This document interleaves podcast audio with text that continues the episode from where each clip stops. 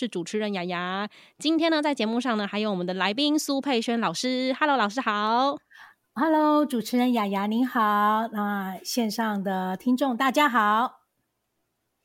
是我们还记得上一集节目当中，我们有和老师谈到说，各位设计者其实在创作的时候，可以利用什么样的管道啊，取得合法的素材应用。那今天我们就要进一步来和老师一起来聊聊说。当你的作品在创作完成之后，可以受到哪些著作权的保护？那其实大家在呃就学期间呢，我相信应该学校会常常鼓励大家参与各式竞赛，就是鼓励说啊，学生可以提升自己的竞争力啊，同时你还可以赚赚。奖金，如果你呃能力很优秀的话，然后得奖的话，那像这样的竞赛活动，其实在设计领域非常非常的常见。有些比赛它就会要求参赛者要签署同意书，然后一旦获奖之后，你获得了奖金，同时你的著作财产权你就要让给主办单位，这样会不会使学生参与的意愿降低啊？老师？啊，关于这件事情啊，是学生们普遍关心的。那呃，我们需要讲呃，其中很多需要注意的美感。那呃，首先呢，关于参与竞赛这这一点，我们呃就是鼓励学生要多参与竞赛。那嗯，我们要告诉学生一个概念，就是他自己要相信自己，创意不断电。那自己要期许像滚石不生胎，将自己的创作成果要具时效性的曝光，或者是他的创作成果能够让实物领域的人多方采用，来累积自己的资历，这些非常重要。所以学生参与竞赛活动，活化他的创作动能，他才能够与产业接轨。那所以，在一个观念上面，哈，我我们要导正。呃，那另外一方面呢，为了要消除学生的疑虑，一定要让他建立这种对于智慧财产权的正确观念。通常我们在参赛的时候，呃，签署同意书，那这个作品，呃，一定有授权范围的一个确认，所以。那个学生们在签署任何跟自己创作权利相关的文件之前呢，都应该要仔细看清楚，不能够随意的，就是签个名，好像画押一样，然后事后才发现。自己的那个著作财产权的保障范围不是自己想象的那样。呃，在这个地方呢，我们要特别的。尤其我在我的教学现场，我一定让学生们建立一个专属授权跟非专属授权，呃的概念，它是有有分别的。和在那个签同意书，然后厘清授权范围，那以及那个授权的方式啊，这些他们一定要很清楚的知道。所以呢，我们首先来讲这个。呃，他所签署的授权方式，假如是专属授权，那就是指著作财产权所有人在授权范围内自己不可以行使权利，且不得再授权第三人。好，嗯，那那假如他能够签得到非专属授权，呃，我我们的确在这种学术场合非。商业性质的场合，我们常常签署的同意书是非专属授权。那它的定义，嗨，那个我觉得这些年轻人要非常清楚，非专属授权它能够受到的保障更多，是指著作财产权人可以行使权利，并授权多人不受限制。意思就是说，我现在授权给这个比赛方。我现在授权给呃这个产学合作方，可是呢，我这个创作成果我还之后还可以再授权给别人，不受限制。呃，但是同学和这些呃一些年轻的创作者一定要看清楚，你签署的呃，他假如有商业用途使用，那或许他会请你签专属授权，那特别特别要。呃，确认清楚授权范围，呃，譬如说，呃，我们的一些智慧财产权的一个法律规定有提到，是是是，这些的存续时间是存在于著作人的生存期间，以及他死亡后五十年。其实，在我们的教学过程当中，这些都是学生们，呃，就是大专院校学生们，他们一定要很清楚的建立的概念。还好，老师在教学现场有跟大家不断的灌输这个概念，非常的重要。因为很多人会觉得说，哎，我现在参加了比赛，然后签署了同意书之后，我的作品是不是就被人家买断等等的？或者是说，你有任何的商业合作，它可能都会出现这样的问题。所以，刚刚老师其实提到说，在授权范围上到底是哪些？然后。呃，非专属授权跟专属授权的差异又是什么？所以在这边大家要仔细的注意一下。然后在这边也跟大家补充一下，就是其实近年来文化部译文征件的原则，就是有宣导说，呃，机关在办理译文征件活动的时候，都必须考量到著作权或者是授权的必要性。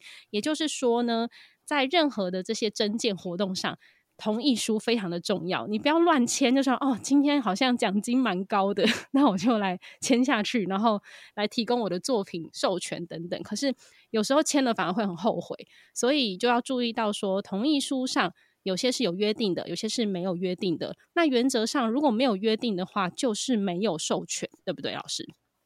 啊，可以这么说。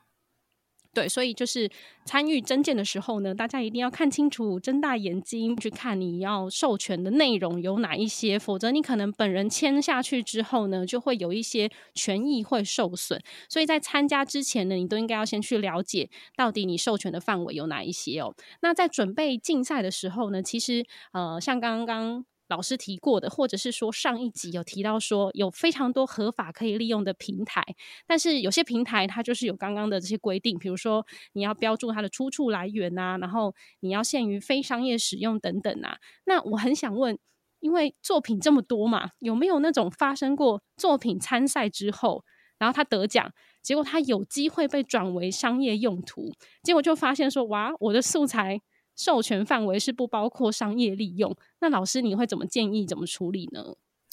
呃，假如有这样子的一个呃发生的问题，就会建议说，他一发现原来使用的素材不能做商业利用，那这样的情形就依据同样的设计构想，直接置置换那个，然后使用合法。可以呃使用的素材，然后将部分的内容重新转换、重新编辑。哦，有没有实际的案例要跟大家分享？呃，应该这么说，我曾经指导过啊台艺大的研究生，参与了两岸三地的一个大型的文创设计大赛。那也得到呃首奖或者是呃呃优选这一些好的名次。那到了第三届开始，那个主办方呃他们呢思考这种后续要将得奖作品除了剧名在一个官网上面露出，呃也要将它商品化。那就他们开始思考这个问题，然后他们就会呃在比赛办法或者是授权同意书上面呃去做一些修改，那呃就增加了一些条款，那呃让呃就是说原创作者呢呃去做专属授权，那到了第四届，他们进一步的又。发展出来说，让这个呃授权的作者呢进一步的能够入股，好，嗯，来来参与商业机制。那呃，所以这种作品参赛之后，尤其是首奖的作品，很有机会被转为商业用途。那很很多的大型比赛，他们呃，尤其是公部门他们主办的大型比赛。它基本上会是让呃年轻学子们去签署一些非专属授权的几率比较高，呃，但是呢，假如是呃有这种商转机制的，那真的年年轻的这些创作者，他们要看清楚所签的授权同意书，然后再去思考它是不是要专属授权，并且呢，它是不是某种程度的在它的商转机制之下，它能够获利？好，那那这个是很重要的。那关于这种商转机制之下，原创第一优先。假如在做做这些设计案的过程呢，他确实使用了别人的一些素材来进行转换编辑，那不能呃在这个商转机制里面，呃，就是说有疑虑的话，那真的就是直接将这个素材置换。那他还是保保留他自己的原创的构想，他的设计策略，好，嗯，那嗨，这个是我们可能在这个实物领域里面会给的建议。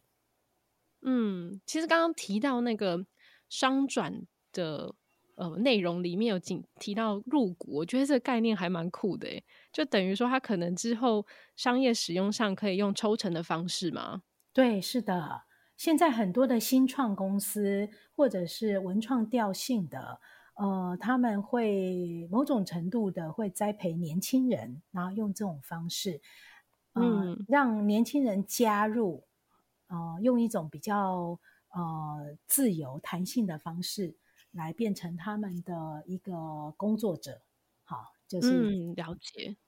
那在这边其实也说明一下，就是如果是依照著作权的规定，像刚刚老师其实有提醒说，基本上原创是第一优先嘛，然后你可能还是要保留你自己原来的设计构想，但是如果只是将原本有的图案你重新手绘的话，还是可能会有重置或者是改作的著作利用行为，所以建议大家在设计上还是尽量发挥自己的创意，自己进行创作还是最安全的。那同时呢，其实你也可以，呃，如果是在授权上有一些真的想觉得，哎，这个素材很棒的话，你也可以联系原作者或者是平台去洽询相关的授权费用，这样之后就可以有合法使用素材。主持人讲的很好，这些都是这些年轻学生们一定要建立的概念。既然我们刚刚提到了比赛，那也希望借着这个机会。向智慧财产局了解关于著作权法的更清楚的一些规范，让学生们、听众们，呃，一起了解。不管是在参与竞赛，或者是在制作学校的作业，在一些主题限定之下的创作，表现手法上面难免会受限。那甚至呢，嗯，评审也会提出质疑，认为风格或形式太过雷同。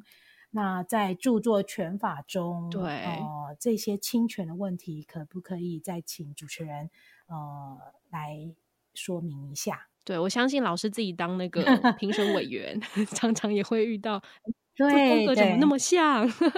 对，其实我这个问题之前和律师有聊过几集，关于这个著作权，他有说过，他只保护呃观念构想的表达，不基于观念啊构想本身。的这个内容，所以说，呃，是保护表达的内容。如果你使用类似的素材啊，或是运用相同的概念手法，然后只是你是用自己的呃方式去表达创作的话，都不会有直接重置改作他人的美术著作会有这个侵权的问题，因为基本上你是表达自己的概念。但是因为还有讲到说，法律是最低的道德标准。所以虽然没有侵权的问题，可是评审或者是提供创意的这些行业，它可能对于原创的标准可能比较高的时候，就会有一些大众检视上的问题。所以你可能觉得说没有啊，我是原创，但是对于这些单位来说，你可能就会构成某部分的抄袭。那就算不是抄袭，可能也会有观感上的问题，所以还是要注意一下。所以如果大家对于这样的问题，就是呃，我到底。是不是属于自己的原创性够高的时候，其实也可以听前面几集的这些呃集数来去听律师怎么样跟大家来解释。那最后最后，我想要来问老师的部分是关于视觉艺术的创作啊，在著作权法上有没有特别要注意的地方，要在另外提醒学生的呢？呃，首先在观念上面，我们要先去想一件事情。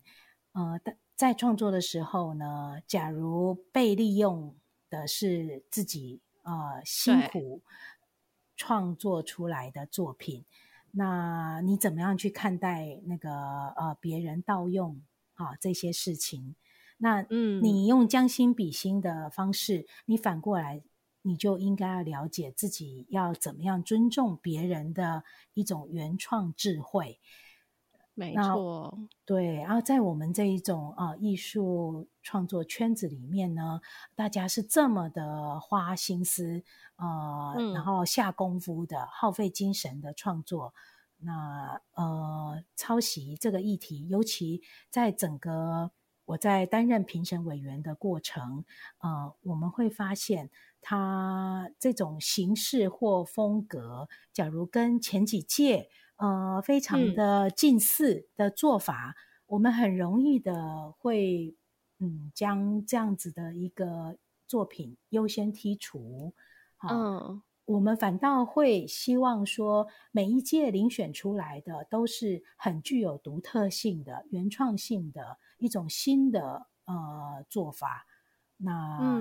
这种呃，就算是。研研究别人的一个经典的风格跟手法来进行仿作，他可能表现的非常的完善啊，那是优秀的作品。可是呢，由于他的呃太呃，他没有办法建立他自己的独特性，在一些大大型的比赛里面呢，就会让一些眼尖的评审委员呃，他优先剔除。那年轻 人，老师你就是那眼尖的 评审委员之一啊，那就是真的很良心的建议，年轻人要多多发挥啊个人的原创性，还有独特差异性。没错，是不是有很多创作者会想说，哎，上一届的这个作品评审很喜欢，那我也来用类似的风格好了。嘿。那就是刚才我说的，呃，这反倒不是一个好的策略哦。你要研你你要研究前面的人是如何成功，那你要站在他的基础之上再创新，那你才能够成功。嗯，没错。那其实今天这一集我们也提到了这些创作上的著作权的问题。那有更多著作权的授权啊、合理使用跟抄袭等等的议题，请大家可以去点选其他相关的集数，好吗？前面的 podcast 呢，我们已经有很多集在等着大家收听了。那今天也非常谢谢苏老师，可以在节目当中刚跟我们分享说，哦，这个我们有讲到说创作上还有哪些是要特别注意的部分，真的是获益良多。那你自己在创作上是不是也会有遇到类似的疑问呢？都欢迎到粉丝团私讯或者是留言。今天的节目呢就到这边告一段落，谢谢大家的收听，也欢迎订阅我们的节目，并且 follow 著作权原创我挺你的粉丝团，赶快来参加抽奖喽！那今天谢谢老师，我们就下次再见喽，拜拜。